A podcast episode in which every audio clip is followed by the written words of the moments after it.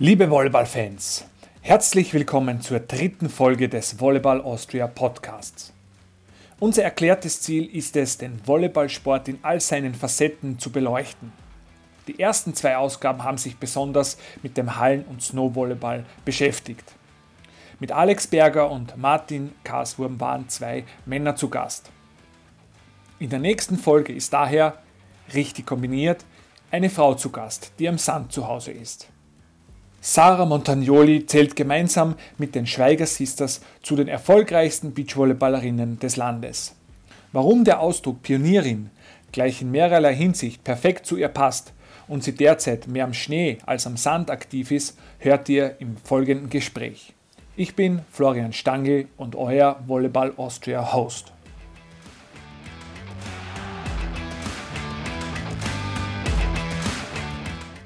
Ja, liebe Sarah, vielen Dank, dass du dir für uns äh, Zeit genommen hast. Du hast einen, einen dichten Terminkalender.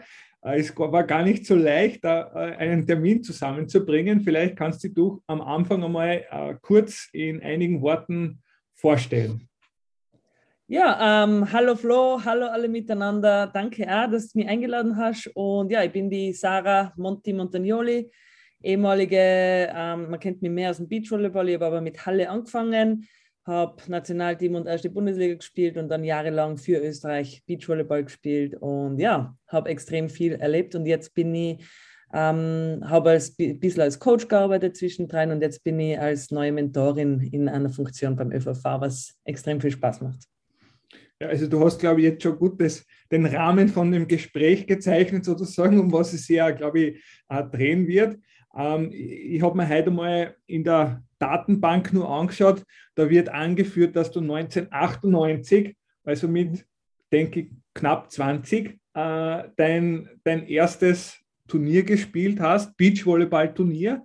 Aber vielleicht kannst du mal so die, die ersten Schritte im Hallenvolleyball und dann den Übergang äh, zum Beachvolleyball ein bisschen skizzieren. Sicher. Ähm, ja, ich habe mit so 13 ungefähr angefangen. Freunde von der Schule haben Volleyball gespielt und haben gesagt, magst du nicht einmal mitkommen?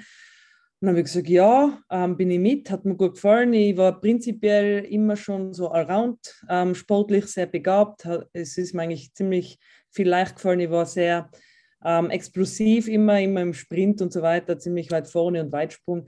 Und dann, ja, hat man beim Volleyball springen müssen. Da, ja, bin ich dann ziemlich bald äh, Mittelblockerin gewesen mit meinen 1,69, weil, ich, weil ich springen habe können. Und habe dann halt angefangen bei, keine Ahnung, U16 und so weiter, ein bisschen spielen. Ähm, bin dann, äh, wir sind dann, ich war bei SV Reichenau Gartenhauer, das war mein erster Verein. Das ist der jetzige VC Tirol. Ja. Und ähm, wo ich mit 16 Jahren ähm, waren wir dann in der zweiten Bundesliga. Wir haben angefangen halt Nachwuchs spielen und dann Landesliga und dann sind wir in die zweite Bundesliga.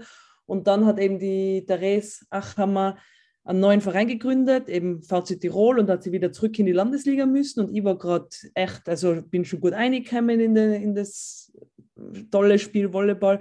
Und da hat es die TI gegeben. Und die war auch mit uns in der zweiten Bundesliga, aber die haben es gerade in dem Jahr in die erste Bundesliga geschafft. Und jetzt war ich mit 16, 16, fast 17, war jetzt die Frage, gehe ich jetzt retour in die Landesliga oder gehe zu TI in die erste Bundesliga. Und dann habe ich gewechselt in die erste Bundesliga.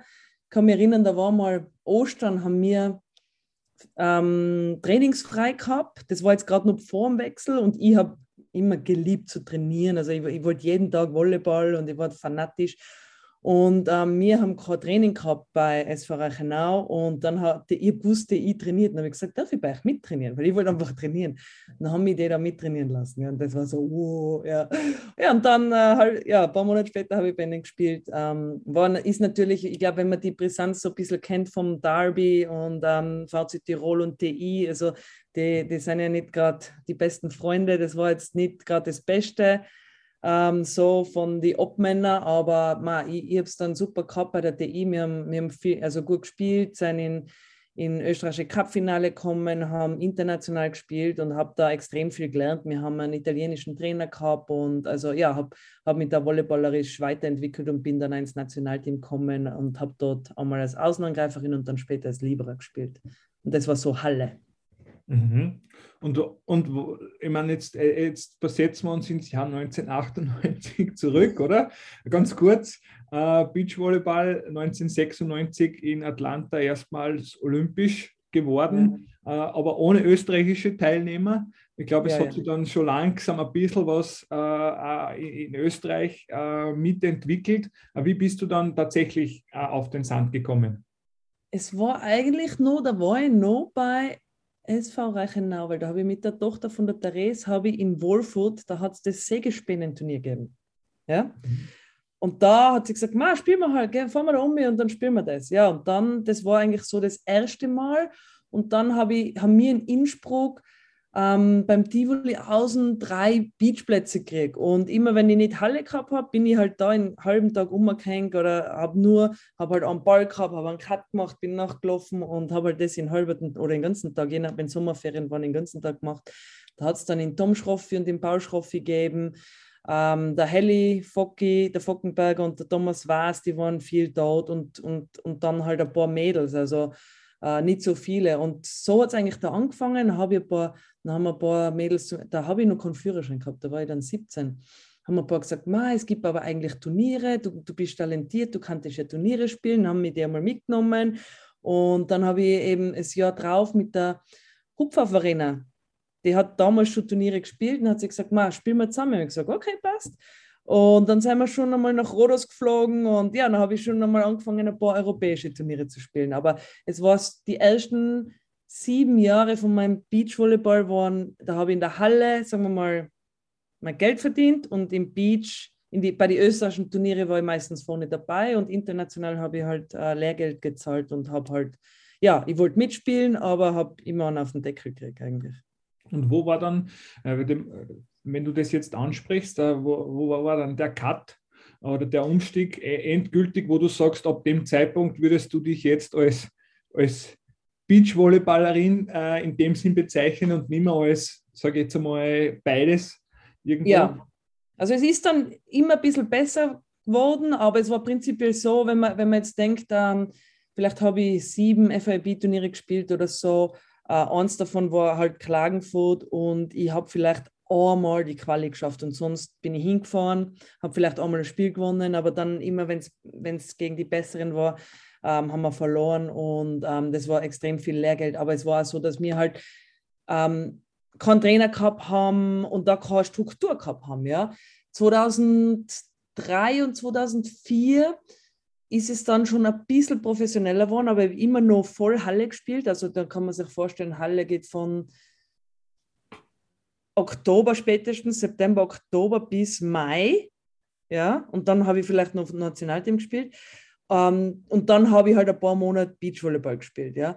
Und dann der Cut war, da habe ich dann 2003, 2004 mit der Babsi Handel gespielt.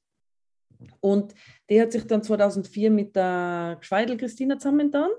Und dann war ich und die Sabine Swoboda, wir waren ohne Partner sozusagen. Da haben wir gesagt, hey, sollen wir es probieren?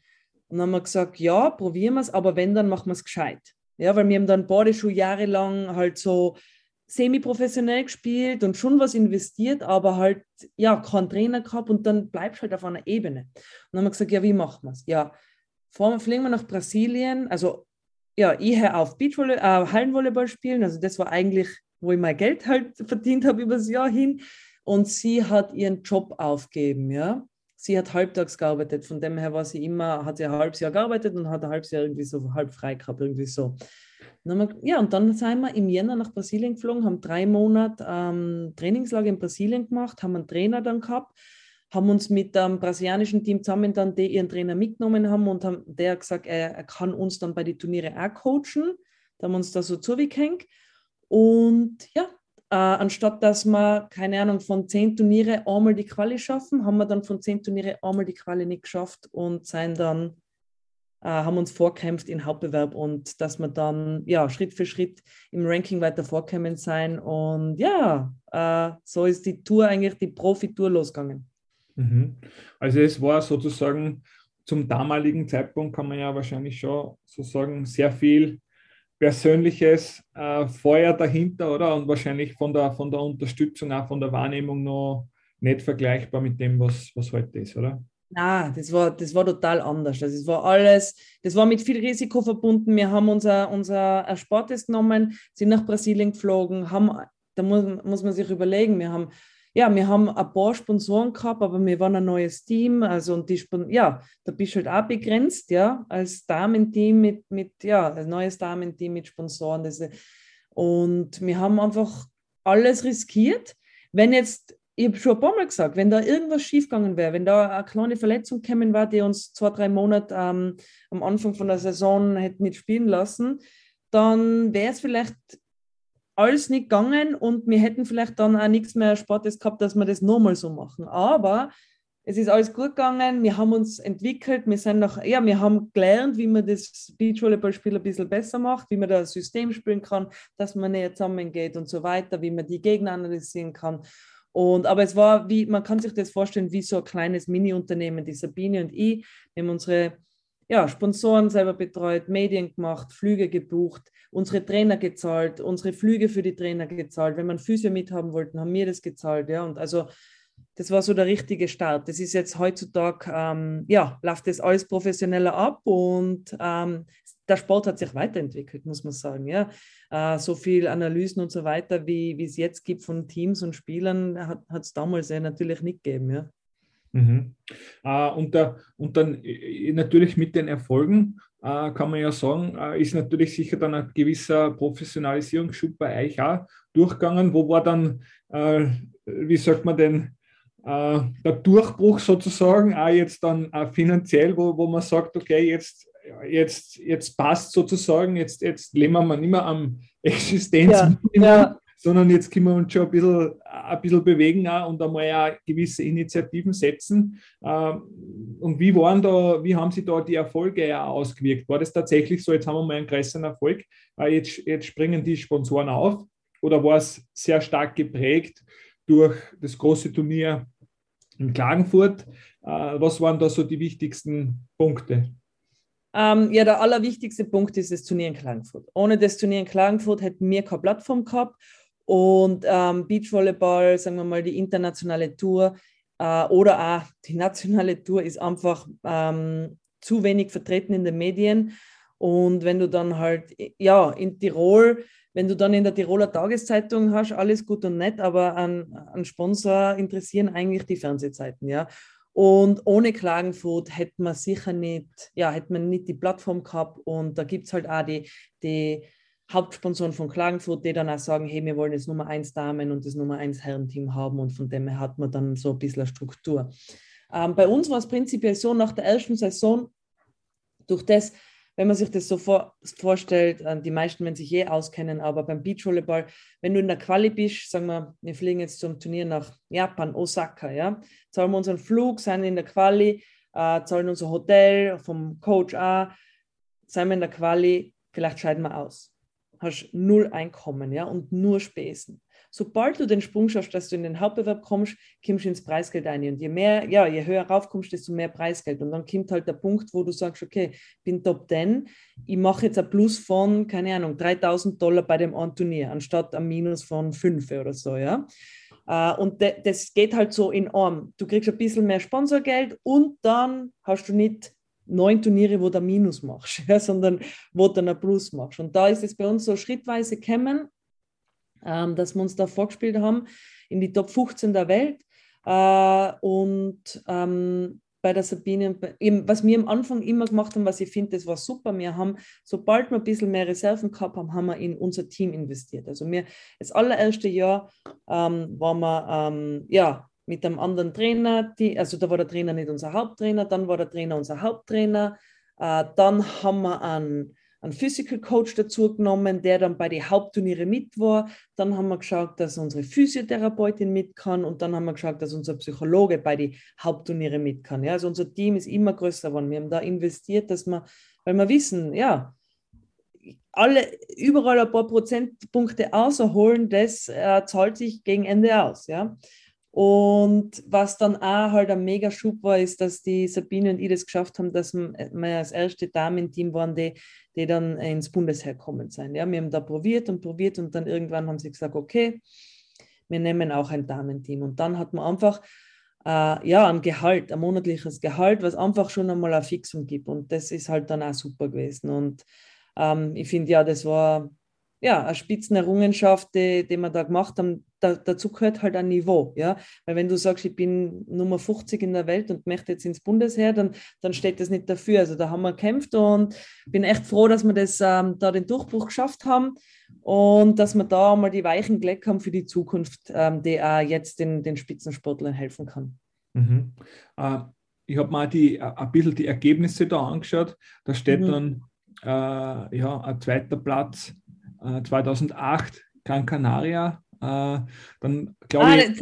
Ja, TV-Turnier. TV-Turnier, genau. Mhm. Meine, dann, dann mhm. steht natürlich äh, 2011 Vize-Europameistertitel. Ja. Äh, aber ich kann mir vorstellen, für die persönlich, äh, der 2009, 2010 in, in Klagenfurt, äh, vierter Platz ist wahrscheinlich mit das Höchste gewesen, oder, oder der, ja. das Höchste. Ja, auf jeden Fall.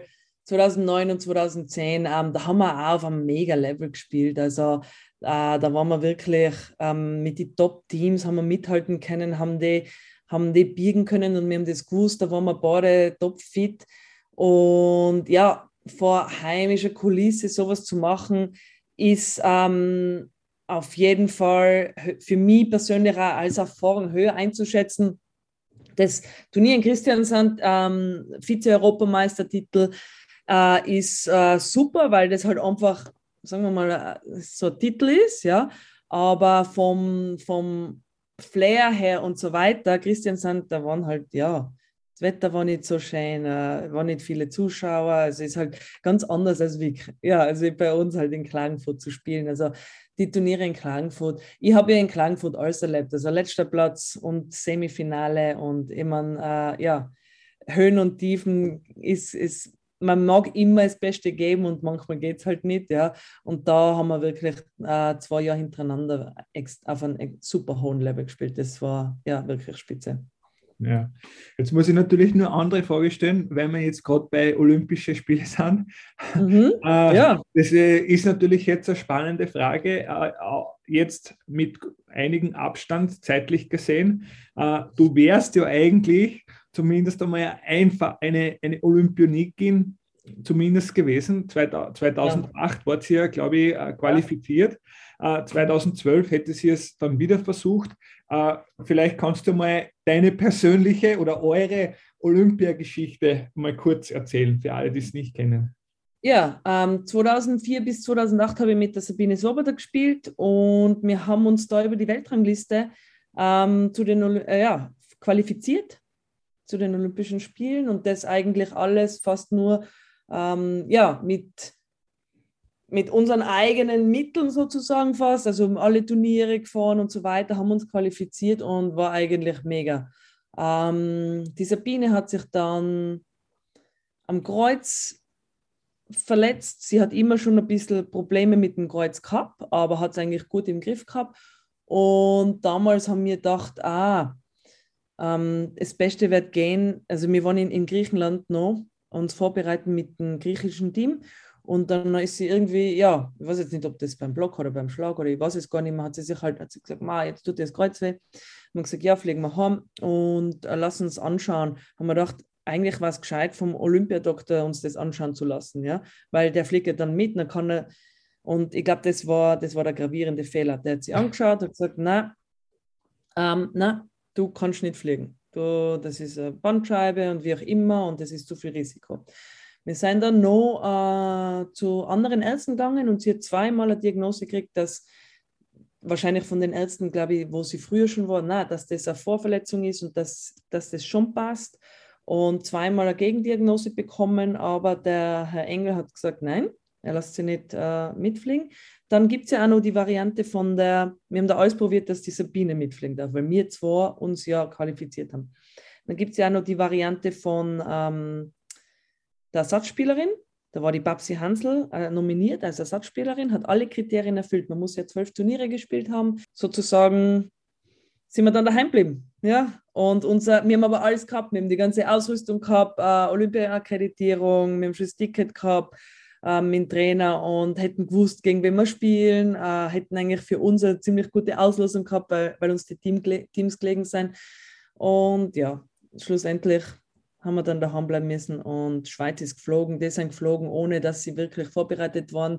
Für die ist das auch, keine Ahnung, fünf Tage vor die Olympischen Spiele oder drei Tage, keine Ahnung. Ah, es darf es doch fliegen und die haben es dann dort auch ziemlich verschissen, weil die einfach auch nicht mental da eingestellt waren. Ja, ja das war eigentlich eine, eine Frechheit. Ja. ja. ja, aber das kann man, aber würdest du sagen, äh, heute würde das nicht mehr passieren, oder? Keine Ahnung. Jetzt, also wäre mein, wär mein Zugang, ich glaube, da hat sich jetzt da, was diese, was diese olympische Entwicklung in Österreich betrifft, glaube ich, äh, schon sehr viel zum, zum Positiven äh, entwickelt, äh, wo jetzt einfach man das Gefühl hat, das ist jetzt mehr, mehr Team, da stehen alle dahinter. Äh, wir, da, da gibt es große Bemühungen bei den ja. Jugendlichen schon, äh, Support. Äh, und, und, und vor allem auch, wenn man sich vorstellt, damals hätte man ja äh, in Peking dann zwei Teams sogar gehabt bei den Frauen. Da hätte man vier, genau. vier Teams gehabt ja. und jetzt in, ja. äh, in also für uns, was, für uns war es un, unbeschreiblich, weil wieso willst du ein Team nicht senden, das Top 15 in der Welt ist? Ähm, die haben ja nicht einmal gewusst, unsere Auslosung, dass wir da eigentlich in der Gruppe eine gute Chance haben rauszukommen, dann bist du wieder Top 10, ja, also bist gleich mal Top 10 und für uns war es unglaublich. Und vor allem vier Jahre davor ist ja was Ähnliches passiert. Da ist ja, hat sich der Doppler Clemens verletzt und ist, ähm, da ist der Flo Gosch mit Nick geflogen. Und dann bei den Damen passiert was Ähnliches und dann sagen sie, na, lass mir nicht gelten. Ja, also, ja. Ähm, na, war, war, das war wirklich zermürbend, weil du, du trainierst dahin. Ähm, am Anfang war der Sport noch nicht so professionell aufgebaut. Du trainierst dahin mit ja, mit deinen eigenen Mitteln, deinem eigenen ja, Reser Reserven und Ressourcen und allem, dann schaffst du was, was, ich meine, welcher Tiroler waren davor schon Beachvolleyball? Wir hatten davor schon Beachvolleyball gespielt in Tirol, ja, wo alle nur Skifahren und rodeln und ich weiß nicht was. Ja, ich meine, ähm, da ist echt, ja, wo du denkst, okay, da, da setzt sich, und das andere bei mir ist ja, ich bin ja unter 70, bei mir ist ja von Anfang an immer schon gegen mich gesprochen worden. Na, zu klein, das wirst du nie schaffen, das geht nicht und von dem her bin ich nie in irgendeinem Kader gewesen, ja, nie. Aber mir hat halt der Sport gut getaugt. Und ich bin halt dran geblieben. Und dann gegen Ende, ja, ähm, ich finde, ja, sieht man halt, es wird nicht bei jedem aufgehen, aber bei mir ist es aufgegangen. Ich, habe, ich weiß, ich habe ein Talent gehabt und ich habe einen Willen gehabt, ja, und ich bin dran geblieben. Und von dem her, ja. Und ähm, 2012 war einfach, ähm, hat es nicht mehr, nicht mehr 100% passt im Team.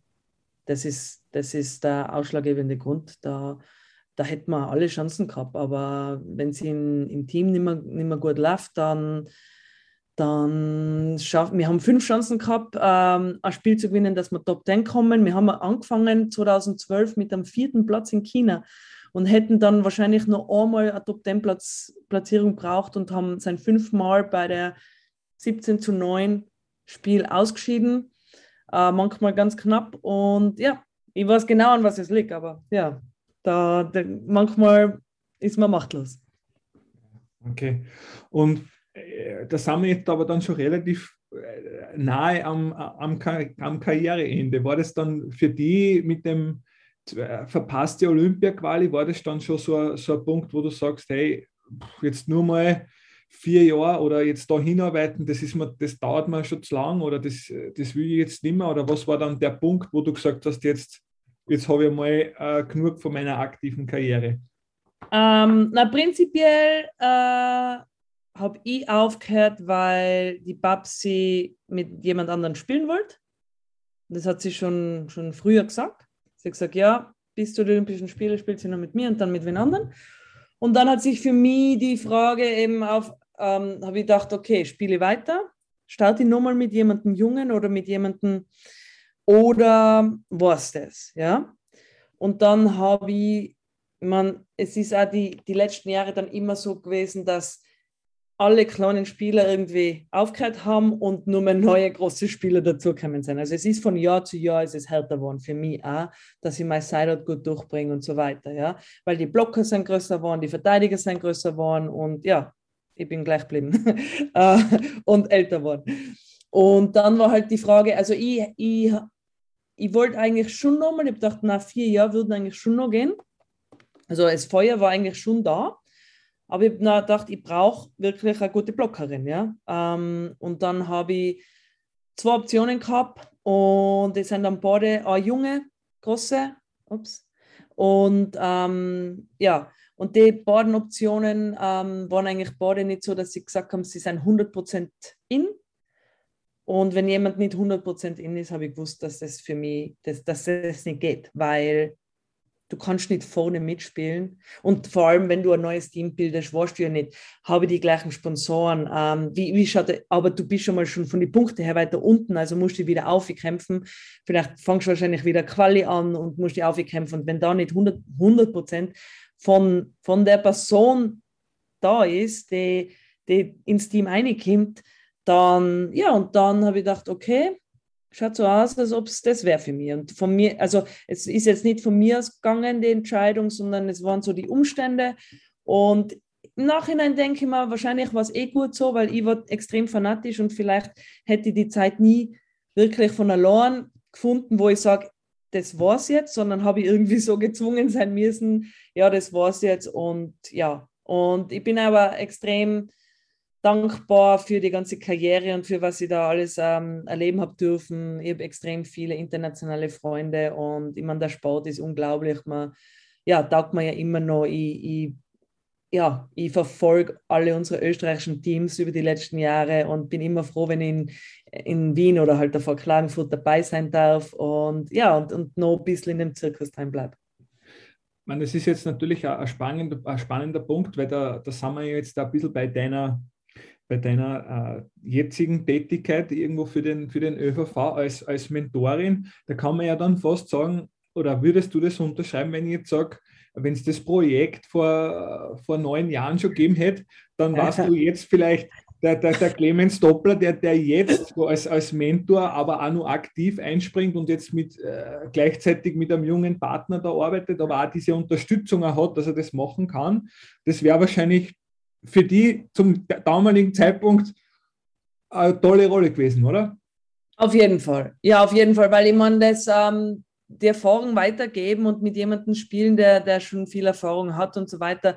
Ich glaube, das ist, ähm, man hat das ja in Brasilien gesehen, wo der Ricardo dann nur mit den Jüngeren gespielt hat, als Saison oder so. Auch wenn der nicht mehr top ist, der, der versteht das Spiel und der kann so viel wissen und so weiter oder in Spielsituationen was weitergeben, ähm, was einfach andere über Jahre und Jahre hinweg lernen müssen. Und da kann man halt schon so ein bisschen auf die Überholspur gehen. Also von dem her, ähm, ich finde es das super, dass, dass es das, das Programm jetzt gibt. Und ich bin mir sicher, ich meine, der Clemens, der hat halt auch die, ich finde, ja, wenn, wenn der große Spieler bist, hast du halt auch den Vorteil, auch wenn du jetzt zum Beispiel athletisch ein bisschen nach unten gehst. Ich habe immer von meiner, von meinen, ja, von meiner Athletik gelebt und habe meine ganze Sprungkraft braucht und meine ganze Schnelligkeit, damit ich mithalten kann mit den Großen. Ja? Und wenn das dann im Alter nach unten geht oder wenn man dann einmal ein bisschen, ich dann gegen Ende auch mit der Achillessehne ein bisschen zum Kämpfen gehabt, dann bist du echt, dann war ich am Limit, dass ich da mithalten habe können. Aber so ein paar internationale Turniere noch spielen, keine Ahnung, ein, zwei Jadeln und einen Jungen heranführen, das wäre sicher nur gegangen. Ja? Und von dem her, das, das finde ich spitze, dass, dass da jetzt die Möglichkeit gegeben ist. Kannst uns du das einmal kurz äh, umschreiben, was du jetzt genau machst uh, und uh, mit wem du jetzt da zusammenarbeitest, in welchem Umfang, wie, wie läuft es jetzt momentan, wo gehen die Pläne hin? Uh, erzähl uns einmal ein bisschen was über das Projekt.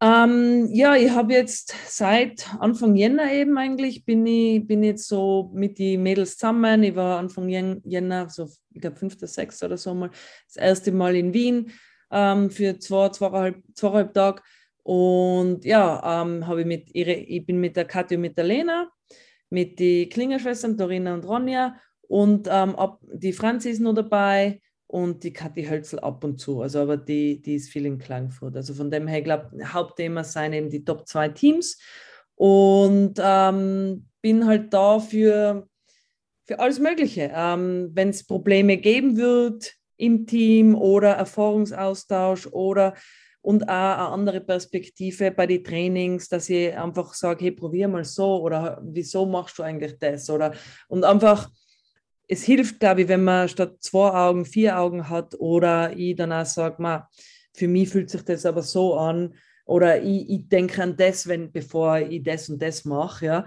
Und da einfach ein bisschen mehr Input noch gibt, ein bisschen von mir. Ich habe auch nach meiner Karriere bin ich, ähm, habe die Mediator- und Konfliktcoach-Ausbildung gemacht, weil ich eben weiß, wie, wie wichtig das Zwischenmenschliche ist und dass da manchmal Kleinigkeiten ähm, zu ja, große Probleme führen. Vor allem, glaube ich, ist es eher bei, bei Damenteams als, als wie bei Herrenteams. Und ja, wobei die Kathi und die Lena spielen schon ewig zusammen und die Klingerschwestern sind Schwestern, von dem her kennen sich die ewig da, die tun da eh gut. Also da aber ab und zu mal ein paar Sachen ansprechen und, und ähm, da ein bisschen einfach Feintuning machen, das hilft sicher auch. Und was glaube ich auch extrem ähm, cool ist, äh, der Trainerbereich ist, ist sehr oft sehr männlich dominiert. Ja, es gibt sehr viel, viel mehr männliche Trainer und für Frauen, ich habe das bei uns gespürt in unserem Team, wir haben eine Physiotherapeutin gehabt, der eben eine Frau war und sonst der Rest vom Team war männlich. Und einfach, dass die manchmal beim Turnier dabei war, hat einfach eine ganz andere so Energie und, und Dings eingebracht. Das ist jetzt nicht, ja, das, das ist einfach, manchmal bringt das, ja, das ist, das ist jetzt nicht, weil das so Guru ist oder so, sondern das einfach bringt andere Energie ein, man hat einen anderen Zugang, man kann vielleicht ein bisschen anders mit der reden und ähm, das hilft. Also ich habe das gemerkt bei unserem Team, dass das extrem geholfen hat, wenn manchmal eine Frau dabei war. Von dem her glaube ich, dass das auch von der Dynamik her ganz cool geht. Mhm. Und wirst du dann auch bei, bei Turniere äh, vor Ort sein und da dann auch mal zwischen die Spiele mal sagen, okay, ja, das ist mir aufgefallen oder, oder das. Also als, als Kumpel jetzt sage ich mehr als Kumpeltyp und weniger als Trainertyp. Ähm, um, ähm. oder ist das nur ein, ein nächster Schritt vielleicht dann einmal? Ich glaube schon, dass das auch eingeplant ist. Äh, wir sind jetzt da am, am Herumschauen. Also wir, wir, vor allem, es ist ja die Situation heuer nicht wirklich ähm, easy mit, mit der neuen Turnierserie. Und viele ja, wissen gar nicht, wann es jetzt wirklich richtig losgeht mit den Turnieren, wie sind die Qualifikationskriterien, wie viele Teams dürfen mitspielen und so weiter. Ähm, da von dem her haben wir jetzt gesagt, wir schauen einmal, wie jetzt die letzten, nächsten paar Wochen weitergehen. Und aber, äh, dass ich bei ein, zwei Höhepunkte oder so wahrscheinlich dabei bin, ähm, schauen wir schon, dass sich das ausgeht. Mhm. Mhm. Ähm, ja, du verfolgst ja auch natürlich die Szene, hast du ja gesagt, ganz, ganz intensiv mit. Ähm, wie würdest du das jetzt momentan einschätzen, jetzt äh, international oder äh, was sind für dich die größten, die größten Veränderungen seit, seit deiner Karriere? Jetzt einmal abgesehen von den offensichtlichen Sachen wie, okay, die Spielerinnen werden größer, werden athletischer, aber jetzt aufs, aufs Spiel selbst bezogen, gibt es da für die große Unterschiede? Ähm, ja, ich meine, es ist prinzipiell alles professioneller geworden. Ja. Es, ist, äh, es gibt eben extrem viel Videoanalysen. Also es hat eigentlich, früher hast du ja, keine Ahnung, deine eigenen Spiele immer selber videotapen müssen oder hast du dann bei deinem nächsten Gegner Kamera aufgestellt, damit du ein bisschen Material hast. Heutzutage findest du alle möglichen Spiele auf YouTube und so weiter. Also man hat da einfach, auch wenn man jetzt zum Beispiel nicht vor Ort ist, viel, viel mehr Möglichkeiten. Also, und ich glaube, da ist alles professioneller geworden. Ähm, das Spiel ist ein bisschen schneller geworden. Also sie greifen härter an, sie, ja, man ist höher, es geht ein bisschen schneller, Service kommt schneller und ähm, hat sich schon in die Richtung entwickelt. Also ja, es geht in die Richtung, die großen Spieler können sich bewegen, die großen Spieler, ist auch wurscht, wenn der Ball einmal ein paar Meter weg ist, die hauen da trotzdem nur drauf und so. Von dem her muss man da ja, ähm, athletisch top in Form sein und auch mit Service extrem viel Druck machen, weil sonst hat man, hat man ja, wenig, wenig Chance, dass man da noch gut mithaltet. Ja. Mhm. Und ist es jetzt für die dann auch tatsächlich eine Karriereoption sozusagen als Vollzeit-Coach zu arbeiten oder ist das überhaupt nicht in, in, deinem, in deinem Plan drinnen? Mm, Vollzeit derweil einmal nicht. Also zum Beispiel das, das Mentoring-Programm finde ich extrem cool. Also weil äh, vor allem mein Lebensmittelpunkt ist Innsbruck. Und äh, ja, das ganze Nationalteam, die sind alle in Wien. Von dem her, ähm, ich bin jetzt äh, seit Jahren das erste Mal wieder mal ein Winter da und von dem her tobe ich mich gerade so richtig aus und, und genieße die Berge und so weiter, ja, auch wenn ich einmal Zeit habe. Ähm, jetzt von dem her taugt mir das eigentlich total gut, dass ich dabei sein kann, aber nicht jeden Tag, den ganzen Tag und dann äh, fünf Wochen Trainingslager und dann da und dort. Ja? Aber ähm, wir können ja schauen, wo das hinführt. Aber so zur Zeit ist es einmal ziemlich lässig. Ja. Mhm, mhm. Ähm, um das Ganze jetzt nur abzurunden, äh, das, das, du hast das jetzt selbst angesprochen. Ich meine, du hast ja quasi nach deiner Karriere, wo du rund um die Welt ständig geflogen bist, äh, das hast du ja quasi eins zu eins fortgesetzt, kann man das sagen? Äh, ist das jetzt was, was für dich auch wichtig war, dass du das irgendwie so, so weiter lebst äh, und da viel unterwegs bist? Oder hat sich das zufällig ergeben? Äh, und wie ist jetzt, ist es jetzt für dich tatsächlich so, dass du sagst, hey, aber jetzt ist mir schon mal wichtiger gewesen, dass ich mal wieder äh, länger daheim bin, auch wenn daheim vielleicht da woanders schon ist mittlerweile oder, oder gewesen ist? Äh, wie schaut es da aus? Ja, ähm, ich habe eigentlich nie das Ziel gehabt, ich war ja jetzt viel in Australien die letzten sechs Jahre, ja, also ähm, ich habe 2012 aufgehört und dann habe ich ähm, zwei Jahre Beachvolleyball-Coach-Ausbildung gemacht, Mediator- und Konfliktcoach-Ausbildung, habe mein Studium beendet. Also da habe ich dann zwei Jahre Vollgas ähm, in, in, mein, ja, in meine Fortbildung gesteckt, wo ich echt viel nebenbei gemacht habe. Und dann haben, hat mir eigentlich die Natalie Cook ähm, Beachvolleyballerin von Australien, hat mir gesagt, hey, komm doch nach Australien. Wir haben ein Online-Business und ich glaube, das wird da voll cool taugen und so weiter. Komm doch einmal um.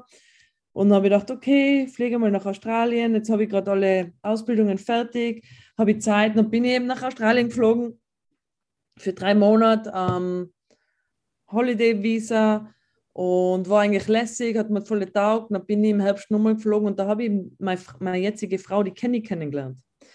Und ja, dann habe ich die Kenny kennengelernt, ja. Und, nachher, und sie war halt, ja, hat halt in Australien gelebt. Und dann waren wir jetzt die letzten paar Jahre mehr in Australien, aber sind immer wieder retour gekommen. Also wir waren 2018 sieben Monate da, weißt also da. Aber jetzt mit Corona war halt das Problem, auf einmal hat Australien die Bubble gemacht und du bist nicht mehr rausgekommen. Also ich war fast nicht mehr retour gekommen, ja. Und jetzt haben wir gesagt, weißt du was, ich, also ich wollte nie so lang weg sein, ja. Also ich wollte immer, halb, ich habe gesagt, halb, halb wird mir eigentlich gut taugen. Sommer, Sommer, Sommer, Sommer wird mir eigentlich ziemlich gut taugen und dann. Nur Sommer. ab und zu mal Weihnachten, ab Weihnachten alle zwei Jahre da, im Winter, ja, aber sonst Sommer, Sommer. Ich dachte, ja, das taugt mir. Aber das ist ja jetzt dann nicht mehr gegangen und dann haben wir gesagt, weißt du was? Wir kommen retour. Ja, und da sind wir auch näher, weil die Kenny ist äh, Brasilianerin ähm, da sind wir auch näher zu, bei, also zu ihrer Familie in Brasilien. Und ähm, ja, für, für die Kenny ist halt jetzt, die muss jetzt Deutsch lernen. Ich meine, Englisch war, ist halt leichter, aber jetzt muss sie halt dann nochmal neu starten. Aber sie hat dann gesagt, okay, sie versteht das, ja, weil ich, ich wollte nie nach Australien ziehen. Also nur, dass ich, nach, ja, für mich habe ich, ich gedacht, so ein paar Monate dort und dann wieder Retour, das passt, das passt mir gut. Und jetzt haben wir halt gesagt, nein, jetzt kommen wir nach Innsbruck, bleiben da und schauen, ob wir, ob wir es uns da gut einrichten. Und dabei läuft es eigentlich sehr gut. Super, okay. Ja. Dann habe ich noch abschließende Frage. Ähm, ja. Jetzt gerade, wenn wir das, wenn wir das Gespräch aufnehmen, äh, ist ja am Pachakofelar Snowvolleyball.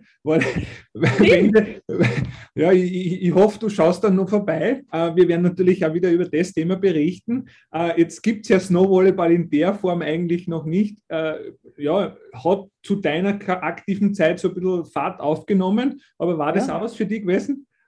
Na, Na ich habe hab mal, hab mal gespielt, irgendwo habe ich mal mitgespielt und dann na, das ist zart. Ich habe einmal, glaube ich, irgend so ein Snowvolleyball-Turnier oder Spiel gespielt. Und ich hau mir immer eine, ja. Und das tut aber voll weh, weil der, weil der Schnee wird hart und wie Eis. Und dann, glaube ich, ist eh warm geworden, haben wir in, in Shorts gespielt und dann mit dem Eis, da raspelst du richtig auf und Fußballschuhe. Also, ähm, na, äh, na, da ist mir der Sandschuh lieber. Ja, okay. Gut. Ja, liebe Sarah, Vielen Dank für die vielen Einblicke, die du uns jetzt gegeben hast, auch in, in, in deine äh, Karriere, äh, auch in deine persönliche Lebensgeschichte. Das ist, glaube ich, eine sehr spannende Lebensgeschichte, äh, die die rund um die ganze Welt äh, geführt hat. Ähm, ja, ich hoffe, wir sehen uns dann auch bald mal irgendwo live äh, bei einem Turnier wieder. Ähm, das ja. hoffe ich ja. Genau. In diesem Sinn, viel Spaß auch dann bei dieser Tätigkeit äh, als Mentoring-Coach äh, für die Damen-Nationalteams. Ähm, ja, und dann bis bald. Danke. Ciao. Das war die dritte Folge des Volleyball Austria Podcasts mit Sarah Montagnoli. Egal, ob euch der Podcast gefallen hat oder nicht, wir freuen uns über jedes Feedback. Schreibt uns einfach eine E-Mail oder eine Nachricht auf den sozialen Medien. In diesem Sinn, vielen Dank für euer Interesse und schaltet auch beim nächsten Volleyball Austria Podcast wieder ein.